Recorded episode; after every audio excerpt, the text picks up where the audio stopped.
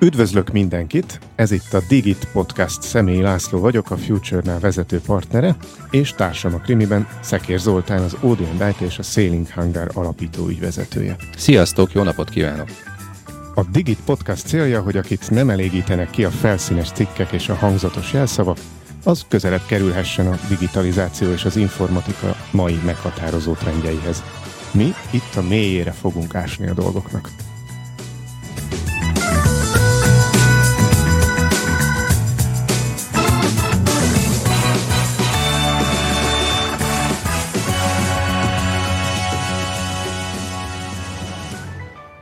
Évekbe és rengeteg elégetett energiába került, mire rájöttünk, nem elég a kiváló hardware és a gondos telepítés, folyamatos felügyelet és karbantartás nélkül nincs magas rendelkezésre állás. Ez egy fantasztikusan életszagú mondat, amikor elkezdtem utána nézni, kit is hívott meg Zoli mai vendégnek, és elolvastam a cég honlapján ezt a mondatot, egyből megtetszett a választásod, Zoli, ezért kérlek, hogy mutasd is te be őt a hallgatóknak, és mondd el, hogy honnan ismeritek egymást. Mai vendégünk Pikner Péter, a Makrotel i té pont hu ügyvezető igazgatója és tulajdonosa, akik uh, veszprémi cég, ugye Péter? Így van. És i té-val foglalkoztok, de hogy az i té-n belül egy picit, én ilyenkor mindig meg szoktam szólítani a vendéget, hogy mutatkozzon be ő, hogy milyen területekkel foglalkozik igazán, mert hogy Péterékről azt kell tudni, hogy nagyon neves elismerésben részesültek például nemrég, ami nem feltétlenül ugrik be mindenkinek az i té-nak a biztonságtechnika, de hogy ugye távfelügyeleti rendszereket is telepítetek és üzemeltettek. Az i té üzemeltetés mellett, ami mellett meg van még nyomtató és digitális adatfeldolgozásatok is. Ezt hogy pontosan, jön ez össze? Ez pontosan így van. Üdvözlőlek benneteket én is, és köszönöm a meghívást, hogy itt lehetek ma. A mi tevékenységünk Veszprém és környékén az informatikai üzemeltetésben igazából egy gondolattól indult, ez pedig az, hogy vegyük le a cégvezetők válláról az informatika problémáját, és ezt tegyük meg egyszeri alkalommal, amikor így egyszer csak így megjelenünk és rendbe tesszük az informatikát, mint egy projekt, és ugye ezért üzenetünk az, hogy tegyük rendbe az informatikát, hiszen itt találkozunk először az új ügyfeleinkkel, és ezt követi egy kevésbé látványos, ám de ugyanolyan fontos periódus, amikor ezt a rendbe tett informatikát rendben is tartjuk. Uh-huh. Mit gondolsz arról, hogy a mostanában egyre jobban digitalizáció zászló alatt futó projekteket, azokat a cégvezetők hogy fogadják? A mi ügyfélkörünk nagy része ez a kis középvállalati szegmensből érkezik. Az ő fejlődésük általában egy organikus fejlődés, ami az informatikai szempontból vizsgáljuk, akkor úgy néz ki, hogy egy-két fős vállalkozásként ez így elkezdődik, és az első igény, hogy kínál egy wifi legalább a munkához, hogy tudjunk dolgozni, és akkor, és akkor a cégvezető beviszi otthonról a gyereknek a kidobott régi wifi routerét, mert hát az úgy működik, és akkor ez az első informatikai berendezés, meg a gyereknek a megunt számítógépe, mondjuk a cég első számítógépe. Admin egy kettő három. És, és, és innen kezdődik a, a, az informatikai fejlődés a cég fejlődésével együtt. És egyszer csak elérkezik az a pillanat, amikor a cég már olyan fejlett lesz, hogy ezek az otthoni, kicsit viseletes eszközök már abszolút nem tudják kiszolgálni az igényeket, és egyszer csak eljön a cégvezetők fejében az a pillanat, hogy tegyük rendbe az informatikát, és ez a mi pillanatunk. Ez a pillanat gyakran párosul egy, egy kicsit ilyen szégyellem, hogy én informatikán van érzéssel és üzenettel a, a részükről, holott ez teljesen felesleges, semmi szégyelnivaló nincs abban, hogy tíz éves routerrel kezdjük, és tíz éves routert használunk, hiszen egyikünk sem úgy kezdte a vállalkozását, hogy végtelen anyagi erőforrások álltak rendelkezésére. Ez egy természetes folyamat, hogy elkezdjük azzal, ami van, és amikor pedig már akkorára nőttünk, hogy ez már akadályozza a mindennapi munkánkat és az életünket, akkor rendbe tesszük, és szintet lépünk. Na most... Elhangzott itt többször is az a szó, hogy üzemeltetés, és én is, amikor a honlapotokat néztem, akkor ez egy jó visszajelzés lehet, hogy tényleg egyértelműen látszik, hogy nem csak projektekkel, hanem, hanem üzemeltetéssel is foglalkoztok. Na de a hallgatóinktól nem szeretnénk elvárni soha, hogy mindenféle szakszavakat maguktól is tudjanak, hogy ez mit jelent. Szóval az első házi feladatot így rögtön ki is pipálnám, mint műsorvezető, hogy akkor megkérlek téged, hogy mondd el egy kicsit bővebben, hogy mi az, hogy üzemeltetés. Mondjuk, a, ugye cégvezetők sokan hallgatnak minket, mi lehet egy üzemeltetési szerződésben, milyen pontok vannak benne, hogy mit csinál a cég, miért fizet nektek egy, egy cég üzemeltetés címszóval. És segítek egy picit értelmezni ezt a kérdést, mert tényleg fontos maga a kérdés. Akkor, amikor találkozunk cégvezetőkkel, akkor nagyon sokszor azzal kezdik, hogy fogják, oda teszik elém a büdzsét, és megkérdezik tőlem, hogy mi ez az üzemeltetési költség. Na, itt akar? Helyben vagyunk. Mit akar?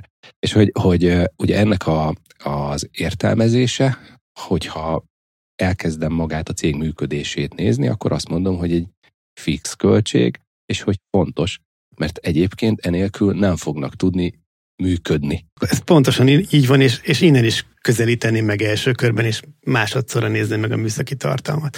Tehát a mi üzenetünk az, hogy az informatikai üzemeltetés, ha távolról nézünk rá, akkor ugyanolyan közmű, mint a víz, a villany, a gáz, illetve ha egy vállalkozás esetében folytatjuk a sort, akkor a könyvelő és a munkabiztonsági és balesetvédelmi felügyelő és az érintésvédelem és a társai. Tehát ezek olyan közmű jellegű kiadások, amikkel minden hónapban számolni kell azért, hogy ezekkel a témákkal ne kelljen foglalkoznunk, helyette foglalkozhassunk azzal, amit szeretünk, amit értünk és amiből élünk. Tehát ez a, ez a távoli kép.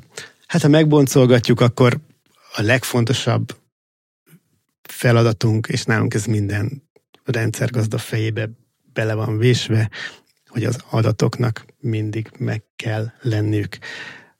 Egy kicsi cégnek és egy nagy cégnek is a legfontosabb értéke az adat. Nem az egymillió forintos szerver, nem a Winchesterek, nem ez, nem az, nem a hardware, nem a szoftver, hanem az adat. Nehéz számszerűsíteni az adatok értékét, hiszen, hiszen nem tudjuk ezeket megvenni a boltban. Az egyetlen ö, mérvadó számunk ugye az lehet, hogy mennyibe kerülne ezeket az adatokat újra előállítani. És ha ezen valaki elgondolkodik, akkor rájön, hogy ez egy borzasztó összeg. Sok esetben akkora összeg, hogyha ezek az adatok mondjuk nincsenek meg, és pótolnunk kellene, akkor ezt már nem tudjuk, hiszen a cég ezt nem bírja el. Ilyen esetben ugye lakat kerül a cégre. Ilyet nem egyszer láttunk már.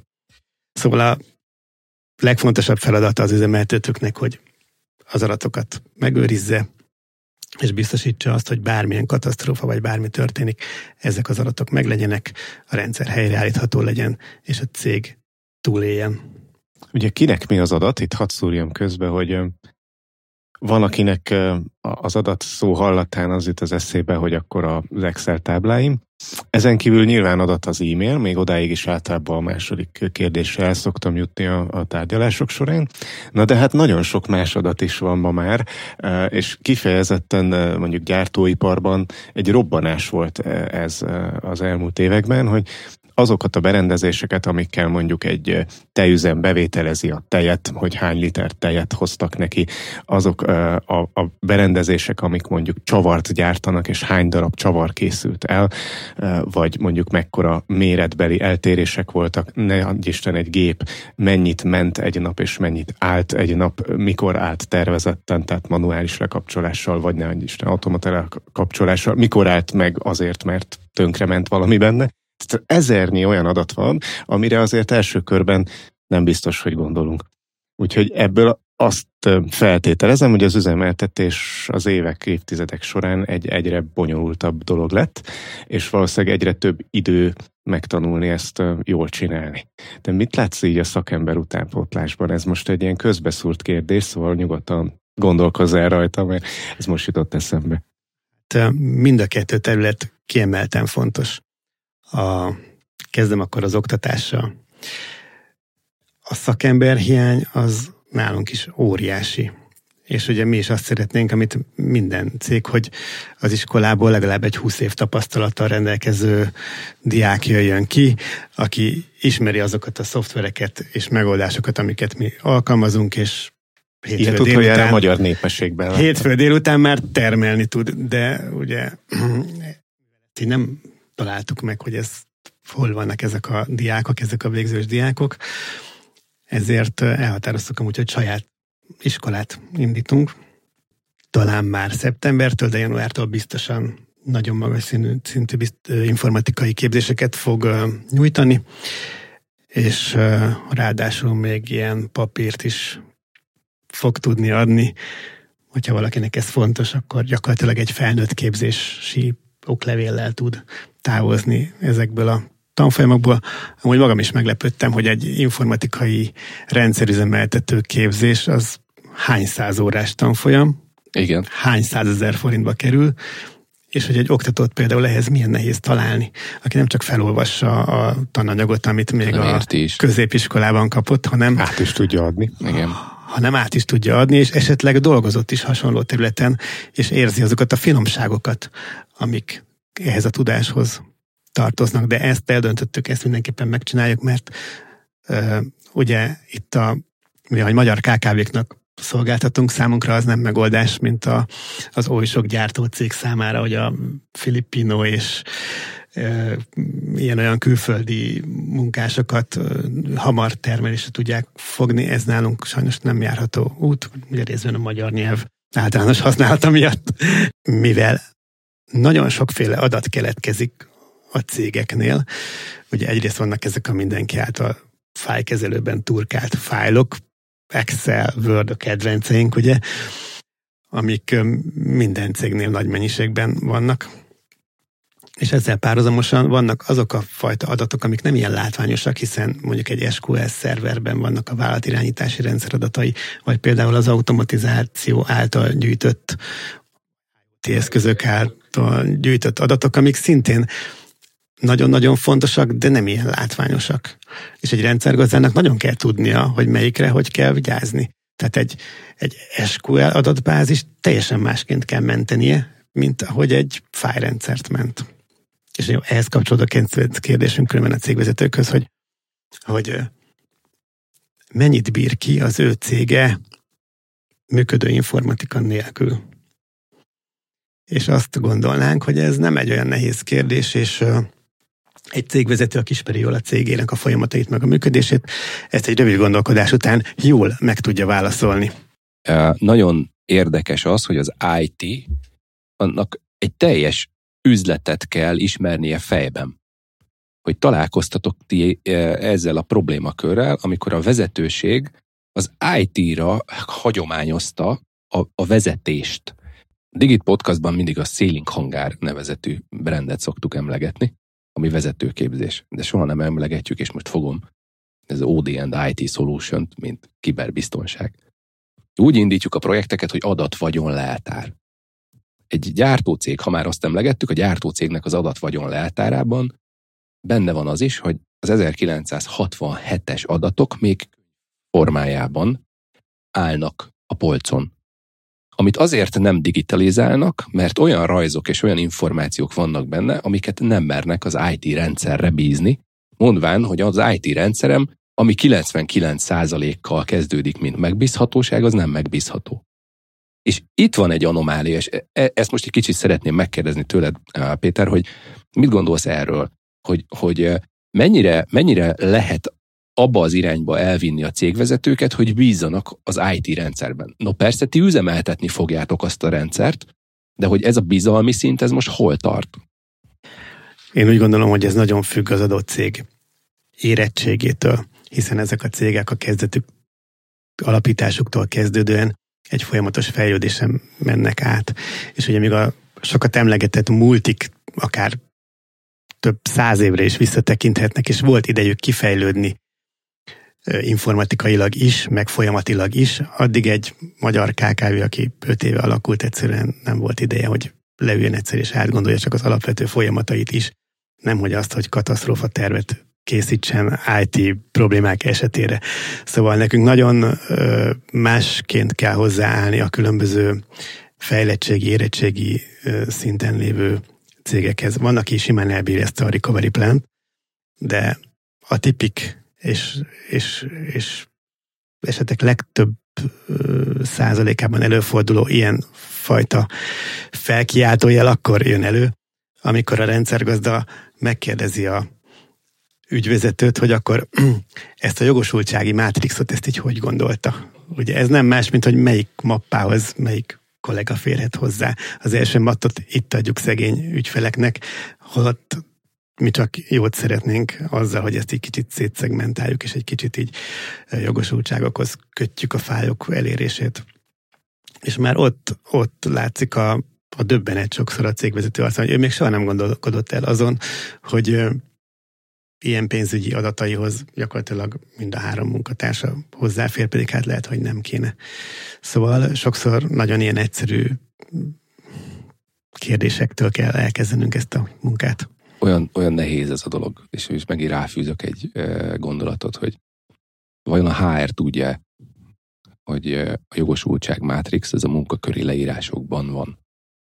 Nem, kéne lennie. Tehát... És nagyon-nagyon ott kéne lennie. Az első perctől kezdve. És értjük, hogy sok ká ká vénak nincsen há er osztálya, de valakinek mégiscsak kozni kell a kiválasztással, a toborzással, az felvétellel, onboardinggal, interjúkkal. Hát neki kéne megcsinálni ezeket a jogosultsági mátrixokat is valójában. Uh, még egy kérdést, hogyha megengedtek, hogy uh, ki mit gondol arról, hogy a, a há ernek mennyire kell ismerni a, a, annak a cégnek a folyamatait, ahova fölveszi az embert? Szerintem több modell van, ami működhet. Én nem, nem gondolom, hogy ez igen, vagy nem, vagy, vagy száz, vagy nulla. Én láttam nagyon jó modellt működni, úgyhogy a, a há er felvételért, inkább mondjuk toborzásnak, mert há er nagyon sokféle dologra szoktuk használni. Tehát egy toborzási munkatársnak az a dolga, hogy olyan embert találjon, aki megbízható, aki ö, nem... Ö, ugrabugrát egyik helyről a másikra, akivel jó kommunikálni, ne adj Isten, azt is meg tudja állapítani róla, hogy jó lesz vele együtt dolgozni, és non plus ultra azt is meg tudja állapítani, hogy az a csapatközeg, ahová kerül, azok a kollégák vajon be tudják-e majd fogadni ezt a stílusú, ezt a habitusú embert, akit éppen toboroz, de azt a részét, hogy milyen folyamatok működnek a cégben, a szakmai kompetenciákat azt nem neki kell megítélni, hanem vagy a ügyvezetőnek, vagy valamilyen senior szakembernek vele párhuzamosan, aki, aki erről fogja fogadni, hogy na te hogyan üzemeltettél az előző munkahelyeiden, ismered-e a jogosultsági mátrixnak a dolg. Ne adj Isten, oldottál-e már meg ilyen helyzetet, hogy az ügyfél nem értette, hogy erre miért van szükség, mit csináltál, tehát csupa szakmait. De ugyanakkor olyan megoldást is láttam, főleg induló, vagy azt mondom inkább növekvő fázisban lévő í té cégeknél, hívjuk startupnak, bár az alatt is itthon sok mindent lehetne érteni, de hogy egy mondjuk valóban növekvő és valódi szolgáltatás product market fittel, amiről múltkor beszélgettünk, igen, nyújtó ö, vállalkozásnál, maga a toborzásért felelős ember is í té-s. Onnan jött, abból a közegből, és hozzátanulta a toborzási, kiválasztási emberi faktorokat.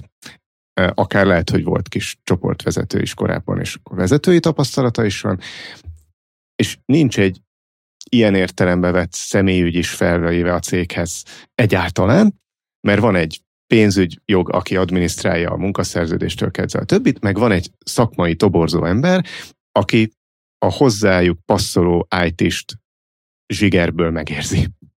Ez, ez minimum, ez a két modell szerintem működik. Hát én a há ernek azért több feladatot is el tudnék képzelni. Én szerintem a, a há er felvételi folyamat során biztosan külön választanám a soft skillek mérését, és hogy beleilleszkedik-e a csapatba, törödö, törödö, és abszolút külön interjúztatnám a szakmai részt egy, egy szakmai kollégával.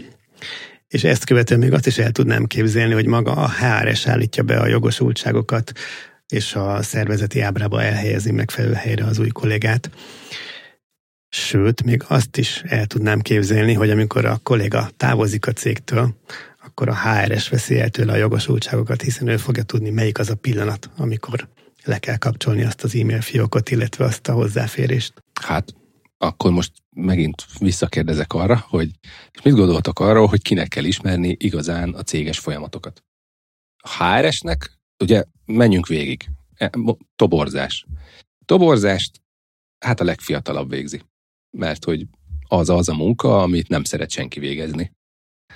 Ellenben ő egyáltalán nem ismeri a céget, hiszen ő a fiatal. És akkor még lehet, hogy az embereket se igazán. Tehát ez már egy anomália. Én most csak így szeretném, amit elmondtatok, tökéletesen egyetértek, de kiegészíteni egy picit a saját tapasztalatokkal. Láttunk már másfélét. Hogy, hogy nem tudom, hogy láttam-e másfélét, inkább ez egy ilyen, ilyen a, a hallgató, a vezetőknek, a hallgatóinknak próbálnánk, próbálnék meg egy ilyen, ilyen gondolkodni, a, ilyen csomagot. Itt, itt ülünk. i té, humán, mit, stratégia, mondjuk üljünk így hárman, és azon gondolkozunk, hogy a cégünkben miért magas a fluktuáció. Igaz? Ez egy ilyen napi dolog. Ráadásul Péterék most jelentették be premier előtt, hogy lesz egy képzőközpontjuk is. Na most... De Péter, nálatok alacsony a fluktuáció, én úgy tudom. Csak hogy nehogy a hallgatókban hamis képet ejtsünk erről, vagy hát nyilván kivághatjuk ezt a részt. Igen, most csak... igen, nagyon alacsony, és nagyon örülünk is neki, hogy alacsony a fluktuáció. Most volt hirtelen, hogy több kollega is lecserélődött, ez nem esett jól, ugye keressük is ennek az okát, és nem tudom, hogy lehet-e ilyet mondani, de találtunk már olyan okot, hogy nagyon érdekes, hogy ugye nálunk évelején, mint legtöbb cégnél van bértárgyalás, és igyekszünk igazságosan emelni a béreket, hogy a kollégák között ez a harmónia megmaradjon, tehát hogy senki ne érezze úgy, hogy a másik többet keres, vagy igazságtalanul keres többet, egész pontosan így, így helyes. És uh, idén januárban kettő kollégával kivételeztünk, akik egy kicsit több fizetésemelést kaptak, mindegyikük meg is indokolta, hogy miért gondolja ő ezt uh, helyesnek. Én hosszas gondolkodás után végül is elfogadtam, mondom, maradjanak, szeretjük őket, jól dolgoznak, és évközepén pont ez a két kollega mondott fel szinte egyszerre, és ők, ők mentek. Úgyhogy itt a vezetői felelősséget lehetne egy kicsit kapirgálni, hogy ez miért volt jó döntés, vagy jó döntés volt-e megadni nekik a, az átlagosnál magasabb fizut. Részben azzal az indoklással magam felé, hogy egy kicsit több pénzt kapnak, biztosan eszükben sem jut, hogy máshol is dolgozhatnának. Hát ugye erre nekem van egy mondatom, ami, hogyha elmondok, akkor csak a vezetők szemében leszek szimpatikus, és mindenki más el fogja ítélni, de én azt gondolom, hogy az alapmotivációt nem a pénz határozza meg, hanem a munka iránti vágy, kedv, szeretet. Tehát, hogy szeretem-e a szakmámat, szeretek-e bemenni és dolgozni. Ha szeretek bemenni dolgozni, nem kell pénz, mert van annyira az ember elfogult, hogy persze kell, mert, mert kell. Tehát, hogy most ne értsük félre, meg a hallgatók se értsék félre, pénzért dolgozunk. Ne hagyjuk ingyen a munkánkat. Árazzuk be magunkat, és mondjuk azt, hogy ennyibe kerül. Mindenkit erre bíztatok, de alapjában véve, hogyha ha én szeretem a munkámat, akkor van megállapodás abban, hogy én mennyi pénzért fogom elvállalni azt, amit szeretek. Azt gondolom, hogy ebben egyetértünk. Vezetői felelősség az már az a kérdés, hogy ebből a szempontból a két munkavállaló, most most nem kezdeném el elemezni ezeket a, a felvetéseket, inkább csak egy ilyen javaslat formájában nézzük meg, hogy elkezdtünk arról beszélgetni, hogy stratégia, fluktuáció, cégvezetés, folyamatok, és fizikailag rábíztuk a legfiatalabbra a toborzást. Tehát a toborzásnál elindulva jön egy következő ütem, amikor bekerülnek az önéletrajzok.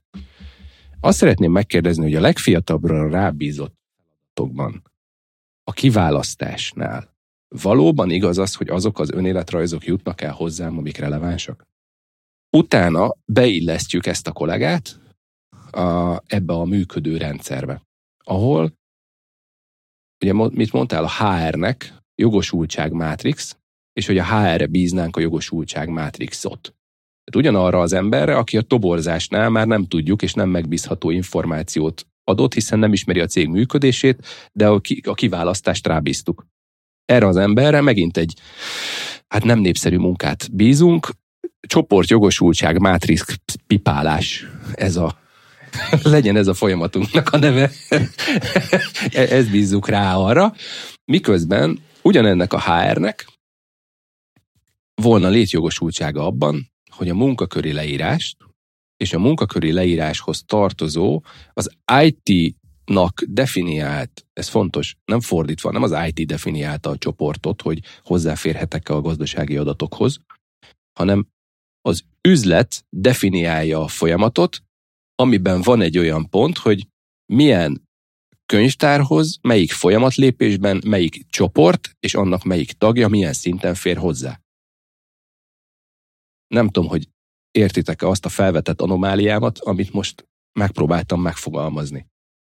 Hogy fizikailag az üzlet ráhátékázta a felelősséget az í té-ra, és az í té nem tud ezzel a felelősséggel mit kezdeni, hiszen nem ismeri az embereket a rendszerben, hiszen a há ernek kéne tudnia, hogy kinek hol a helye.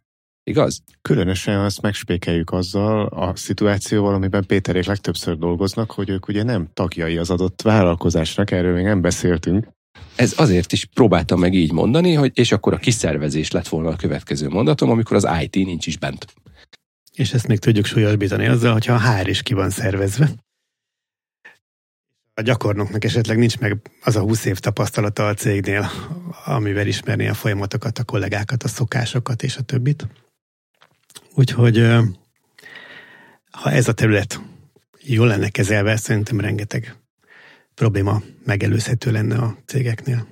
Engem az érdekelne, hogy, hogy mit mondanak a cégvezetők, amikor ezzel te szembesíted őket, hogy tegyük rendbe az informatikát, ez szépen hangzik, de egyszerűs most akkor ennek mentén tegyük rendbe a jogosultságkezelést. Hát ha ezzel kezdeném, akkor egyetlen rendszert nem tennénk rendbe. Aha.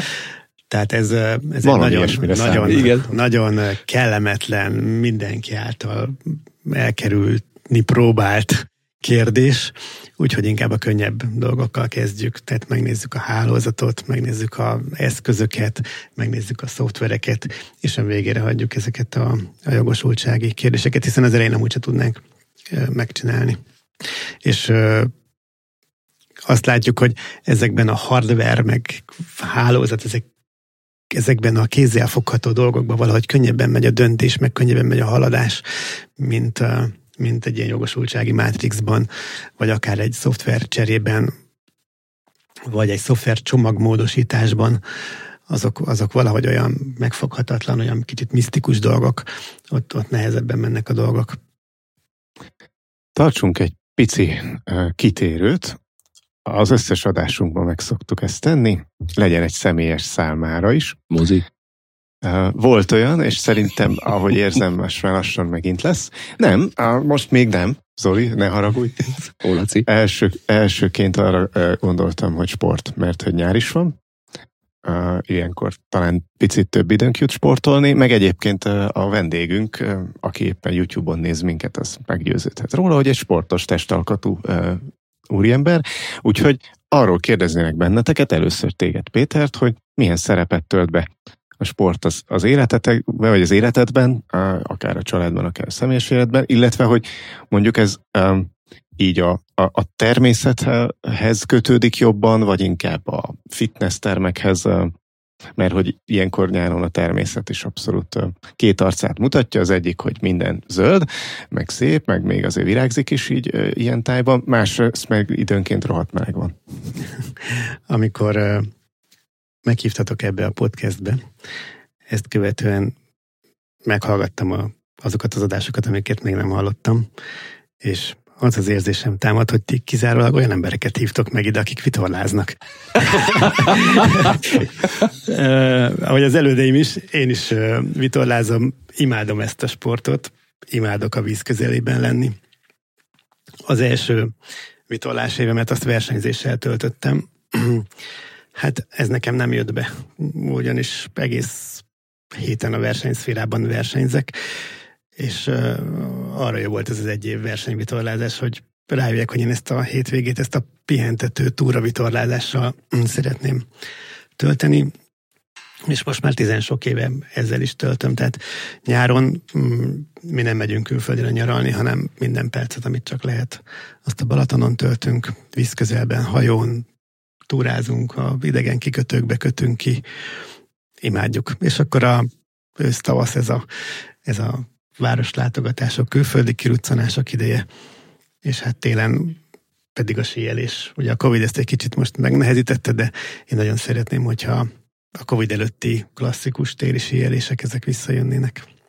Ami azért akkor mindenképp inkább ilyen kültéri és természeti környezet. Tehát a, a, ott szeretsz jobban mozogni, ha jól értem. Igen. Próbáltam a konditermet is, egy évig kínoztam vele magam, de rájöttem, hogy nem nekem való. Tehát a futás is inkább a szabadban. Nekem a, a sport az, az egyféle hát társasági dolog, tehát én például próbáltam, nekem nem való a futás, mert túl magányos dolog. Viszont kiválóan focizom, kosarazom, pingpong, forgózom, stb., amikor csak adódik rá alkalom. Illetve én nagyon szeretek túrázni. Úgyhogy én is inkább a szabad tereket kedvelem ilyen, ilyen szempontból. Meg, meg az egy óriási dolog, hogy például van kert, és most mondtad a Covidot, és sose felejtem el, hogy, hogy ez nekünk mekkora érték volt, hogy van egy viszonylag nagyobb kertje a, a háznak, és akkor ott a nagyfiam rótta a futóköröket, akár egy órán keresztül is, ami nyilván nem egy kilométeres futókör, mint az alsó parkban, hanem sokkal rövidebb, de ő ilyen monotonitás tűrésben szerintem kimagasló. A, de mi a család többi tagja is kimentünk tollasozni például, vagy ilyesmi. Nekem ugyan ide tartozik kicsit a, a kert ápolása maga is, tehát hogy engem az abszolút pihentet meg kikapcsol, amikor metszeni kell, vagy ültetni, vagy gyomlálni akár. Hát, ha vitorlázás. Teljesen meglepő módon. De neked van még egy állattal kapcsolatos is. Nem? Van, van, van. És a első mondat, hogy ha már Veszprém, és hogy a, a, az i té pont hu Makrotellel szemben szeretném elmondani, hogy Lovas Péter Magyarország egyik legjobb klasszikus hajófelújító üzeme működik Lovas Péter tulajdonában. Van, és ezt így szeretném egy picit így mindig hozzátenni, hogy mennyire, mennyire jó helyen élünk mi és dolgozunk, hogy, hogy láthatunk ilyen csodákat, amikor egy ezerkilencszázharminckettőben épült hajó például megújul, és ezt nálatokat gyakorlatilag kinézel az ablakon. Így van, tehát én kinézek az ablakon, akkor a Lovas Peti által felújított gyönyörű fahajókat látom, ami önmagában is egy nagy élmény. Fantasztikus. És uh, uh, tehát igen, most, most nem a vitorlázásról szeretnék beszélni, de ez egy személyes szárnak a személyes szár része. Uh, nekem van egy vizslakutyám, igen, és uh, most, hogy így a, a, van egy uh, kilencven éves nagymamám, és az egészségi állapota jelentősen leromlott, ideiglenesen ott állomásozik, uh, de hogy, hogy például most ő tartja karban a, a, a nagymamát, a nagymama meg a kutyát, és így kiegészítő sportban én elsétálok hozzájuk és vissza. De ez egy nagyon fontos szála volt a Covid megjelenésének, mert hogy a Covidban vettem fel ezt a kiváló cseppalakot, ami azóta sem jön le hatházi után szabadon, de hogy, hogy az, hogy egy héten közel harminc kilométernyit sétálok, mert egyéb mozgásra most nem nincs lehetőség, de harminc kilométernyi sétára viszont van. És azt úgy tudom megtenni, hála Balaton Almedinak, van nagyjából kilenc kilométernyi part, part szakasz, aminek az egyik fele az mező, a másik fele part, a harmadik meg hegy és erdő. És ez nekem most az éppen aktuális sport tevékenységem. Így, hogy megpihentünk, kanyarodjunk vissza egy picit az alap témánkhoz, hogy akkor i té-üzemeltetés. Szeretnék egy... amit az angolok mythbustingnak mondanak, egy ilyen mítosztalanítást végrehajtani veletek. Mm. Mert hogy aki kicsit is i té-s, annak elég gyakran van az a fejében, én azt tapasztalom legalábbis, hogy egyfelől vannak olyan i té-sok, akiket fejlesztőknek hívunk, ők vagányak, kreatívak, akár designerek, projektvezetők is vannak köztük, és nagyon kemény munkával létrehoznak valami újat. Hívjuk ezt egy projektmunkának, és lesz a végeredménye egy, egy kiépített hardware környezet, vagy egy új szoftver, vagy egy szoftverben egy új modul, és tovább. És utána, ha ezzel ők végeztek, akkor átadják a helyüket az üzemeltetőknek, akik ezzel szemben egy nagyon kocka társaság lenne, és valahogy ők átveszik, és utána az unalmas rutin munkát hosszú éveken keresztül ellátják ezzel kapcsolatban. Azt gondolom, hogy ez, ez sok esetben megvan még a, a ká ká vé vezetők fejében is, hogy hogyha én szeretnék valami új rendszert, akkor egy ilyen nagyon kreatív és, és dinamikus fejlesztő céget keresek, akiknek lehetőleg nagyon fancy irodájuk van, meg, meg, meg nagyon lazán öltöznek, meg nem tudom. De hogy egyébként kell egy igazi informatikus is a céghez, és akár belsős, akár külsős, de oda meg azon főkben egy kocka embert szeretnék találni. Miközben a, a világ szerintem már ezen túlment. Lehet, hogy volt ilyen korszaka, én lehet, hogy fiatal vagyok, és csak azért nem emlékszem rá, de szerintem szerintem lehetett ilyen, de hogy most nem ezt látom, az biztos, hanem azt látom, hogy van ez az úgynevezett DevOps, amire még magyar szót nem nagyon hallottam, hogy a development és az operations, a fejlesztés meg a működtetés, az egy, egy csapatot alkot. És nagyon sok innovatív és kreatív megoldás, vagy, vagy, vagy új fejlesztés nem is tudna létrejönni, hogyha ez nem így lenne, mert hogy az üzemeltetés során szükséges feladatoknak már a legelején, a fejlesztési fázis legelején meg kéne jelenniük ahhoz, hogy utána ez, ez működtethető rendszer legyen, ne lassuljon be, ne legyenek megoldatlan hibái, stb. És azt hiszem, hogy ez a ti munkátok során is lecsapódhat valahogy, de nagyon kíváncsi vagyok, mert hogy a, a cégbemutató az, az elsősorban nem így épül fel, hanem ahogy kezdtük, az üzemeltetés felől. Én úgy látom, hogy a való világban ennél még nehezebb a helyzet.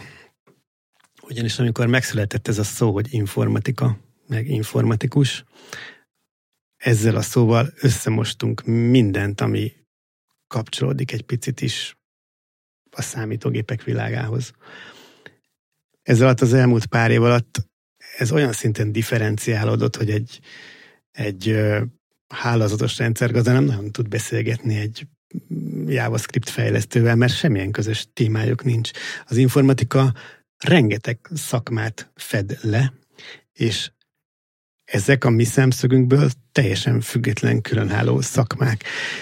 És ezt megint elvárni egy ügyféltől, hogy ezt így értse, hogyha van neki mondjuk egy saját eh, informatikusa, vagy jobb esetben hívjuk őt rendszergazdának, akkor őtőle mit várhatunk el? Elvárhatjuk, hogy a nem talált ikonokat tegye vissza az asztalunkra.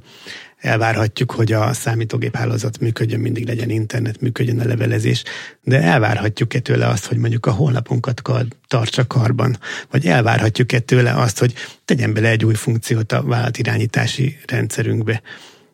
Amúgy szerintem nem, mert egy honlapfejlesztés, honlapkészítés, ez egy külön önálló szakma, ami megáll a saját lábán, és ha még hozzátesszük, hogy ott milyen pé há pé frissítéseket, meg egyebeket kell csinálni, az egy teljes gombolt, az egy teljes embert kívánottak érte egy szakma. És akkor a programozók világát már csak karcolgatnám, hogy, hogy az, hogy valaki programozó vagy szoftverfejlesztő, az innen nézve alulról, ugye mint a rendszergazdák, ugye az informatikai tápláléklánc alján helyezkedünk el, ők a csúcsán vannak, és ők kikérik maguknak, hogy ők JavaScript fejlesztők, meg Node.js fejlesztők, meg C plus plus fejlesztők, és én onnan alulról hogy merészelem őket egy kalap alá venni. Szóval nagyon azt akarom csak mondani, hogy ez egy nagyon-nagyon tág fogalom, és nagyon-nagyon szét apróznunk ahhoz, hogy megértsük, és hogy melyik feladatot kire bízunk, és hogy kire milyen feladatot tudunk bízni. Nagyon-nagyon kardinális kérdés. Volt egy közös tulajdonos, akinek mi dolgoztunk. Ő ezt egy... gordiuszi csomó átvágással oldotta, meg úgy hívta az összes létező informatikust, hogy számítástechnikus. És ebbe ő beleértette a programozót, a rendszergazdán keresztül a mindenkit is. Na jó, ez úgy működik, hogy akkor, mint a sörétes puska, hogy akkor most ezt eldörrentem, és akkor majd csak eltalálja azt is, akinek szól az én kérdésem, vagy a feladat, de hogy, hogy egy, egy projektben, vagy, vagy egy, egy adott céggel való közös munkában, ezt Ezt mennyire tudod kialakítani, hogy az, ami újként készül el, egy új modul a vállalatirányítási rendszerben, vagy egy új honlap, vagy egy új honlap aloldal, stb., hogy ezekbe te időben képbe kerülj, és amikor azt már átveszed üzemeltetésre, akkor, akkor az már egy jól üzemeltethető, egy, egy célnak megfelelő rendszer legyen. Hát ezt a kérdést úgy próbáljuk kezelni, hogy az elején próbáljuk tisztázni, hogy a mi tudásunk és kompetenciánk meddig terjed.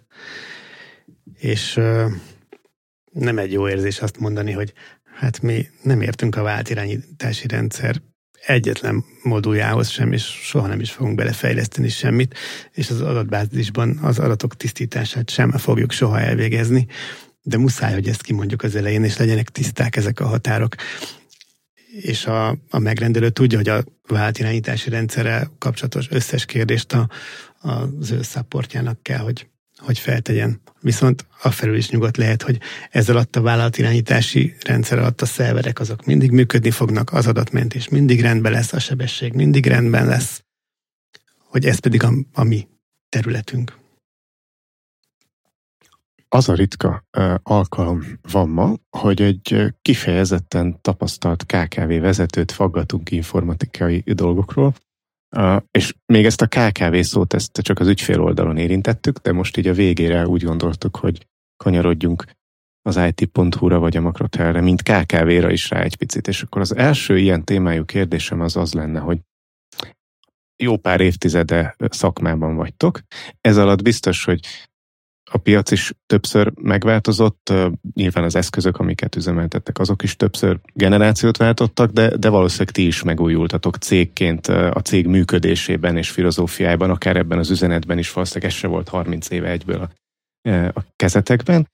Hogy érzel-e olyat, hogy, hogy jobban rálátsz arra a pillanatra, jobban megérzed, amikor egy új megújulásra van szükség, most nem tudom, hogy így fogod-e fel, de, de például, amit az előbb mondtál a, a kollégák motivációjáról, vagy, vagy, vagy fluktuációjáról, az ide tartozhat, hogy jobban megérzed már, mint, mint az első megújulás előtt, hogy most ideje megújulni, illetve, hogy könnyebben megy egy harmadik megújulást levezényelni cégvezetőként?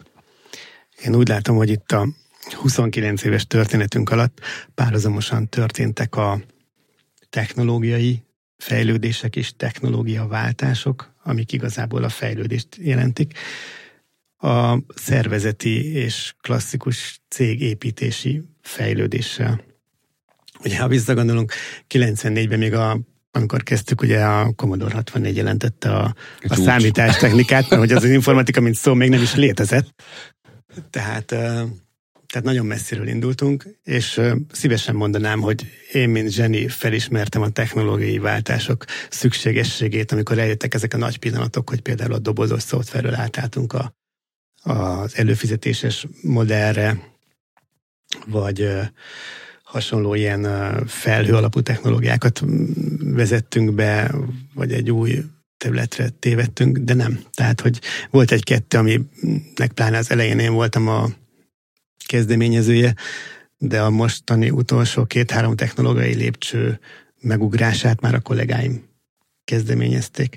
Tehát amikor uh, kereskedelmi igazgatónk egyszer hazajött Pestre egy előadásra, azt mondta, hogy holnaptól kamera rendszereket fogunk telepíteni. Én néztem rá, mint egy ufor, most hogy jöttek ide a kamerák a, a mi kis szervereink közé, meg a kis hálózataink közé. És hát kiderült, hogy ugye az i pé kamera az egy számítógép, ami a számítógép hálózatra csatlakozik, és akár tetszik, akár nem, előbb-utóbb minden kamera i pé kamera lesz, minden kamera számítógép hálózatra fog csatlakozni, minden kamerával dolgunk lesz. Jobb, ha ezt inkább mi csináljuk, mint ha mások. És az élet nagyon beigazolta mondjuk ezt a technológiai ugrást. El nem tudjátok képzelni, mennyi kamerát szerelünk. Tehát a nagy tesó nagyon működik. Brutális mennyiségű kamerát szerelünk évek óta. Jó, ezek most a... Veszprémben, bocsáss meg, de Veszprémben rá is fért a Veszprémre, hogy, hogy ez megtörténjen, és most ebben a, a, az évben díjat is kaptatok, ha jól tudom, vagy legalábbis egy nagyon nagy elismerést. Igen, ennek nagyon örültünk, és bennünket is meglepett. De nem csak a mondjuk a városi kamerarendszerekről, vagy a települési kamerarendszerekre gondolok, amikor kamerarendszerekről beszélek, hanem egyszerűen a gyárakon belül a sima biztonsági kamerákra, amik azt figyelik, hogy ki mikor jött, ki mikor ment, mit hozott, mit vitt. Ezek is ugye a, a számítástechnika, informatika részévé válnak, és azt szeretném még kiemelni, hogy tehát ahol egy biztonságtechnikai cég telepít i pé kamerákat, ott minden cégvezető fejbe gyújjon ki a piros lámpa, és csekkoltassa le, hogy annak a távolérése és az i té biztonsági része az hogyan van, mert én nem sok jó tapasztalatot tudok a saját praxisunkból. Tehát egy biztonságtechnikai cég, aki analóg kamerákat, meg tűzjelzőket, meg nem tudom miket telepített az elmúlt húsz évben, ő egy pillanat alatt nem tudja megugrani azt, hogy hirtelen egy informatikus szemével gondolkodjon, és ismerje mindazokat az informatikai kihívásokat, amik, amikkel neki szembe kell nézni. És ha ő, ha ő, ő a mi általunk finomra hangolt tűzfalat egy baltával szétveri, vagy fúr rá egy hatalmas lyukat, akkor, akkor a mi munkánk teljesen hiába való. Képzeljétek el, hogy nem egy helyen voltam úgy, hogy a belső rendszer meg van csinálva, ugye hitelesített adatoknak kell jönnie, mennie, megfelelő tűzfalakkal, policykkel, megfelelő állománnyal, i té biztonsági felelős, felelősökkel, és jön, jön egy i pé kamera biztonsági cég, aki erre a hálózatra rátelepíti a saját routerét úgy, hogy senkinek nem szól, amiben van valamilyen szolgáltatótól egy SIM-kártya, és a full teljes rendszer kikerül az internetre úgy, hogy nem is tud róla az i té üzemeltető.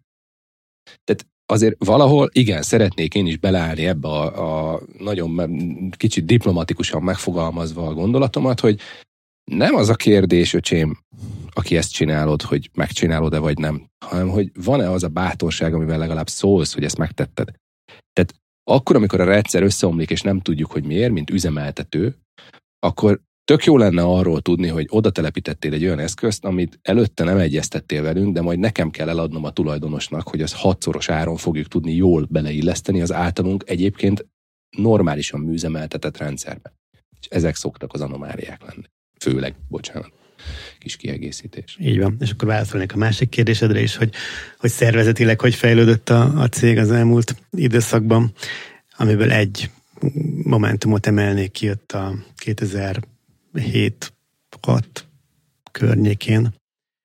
Volt szerencsém részt venni egy ilyen vezetői kerekasztal nevű két éves képzésen, aminek nyilván a tárgya az volt, hogy egy szakemberből lett cégvezető, kb. Hogyan vezesse a cégét.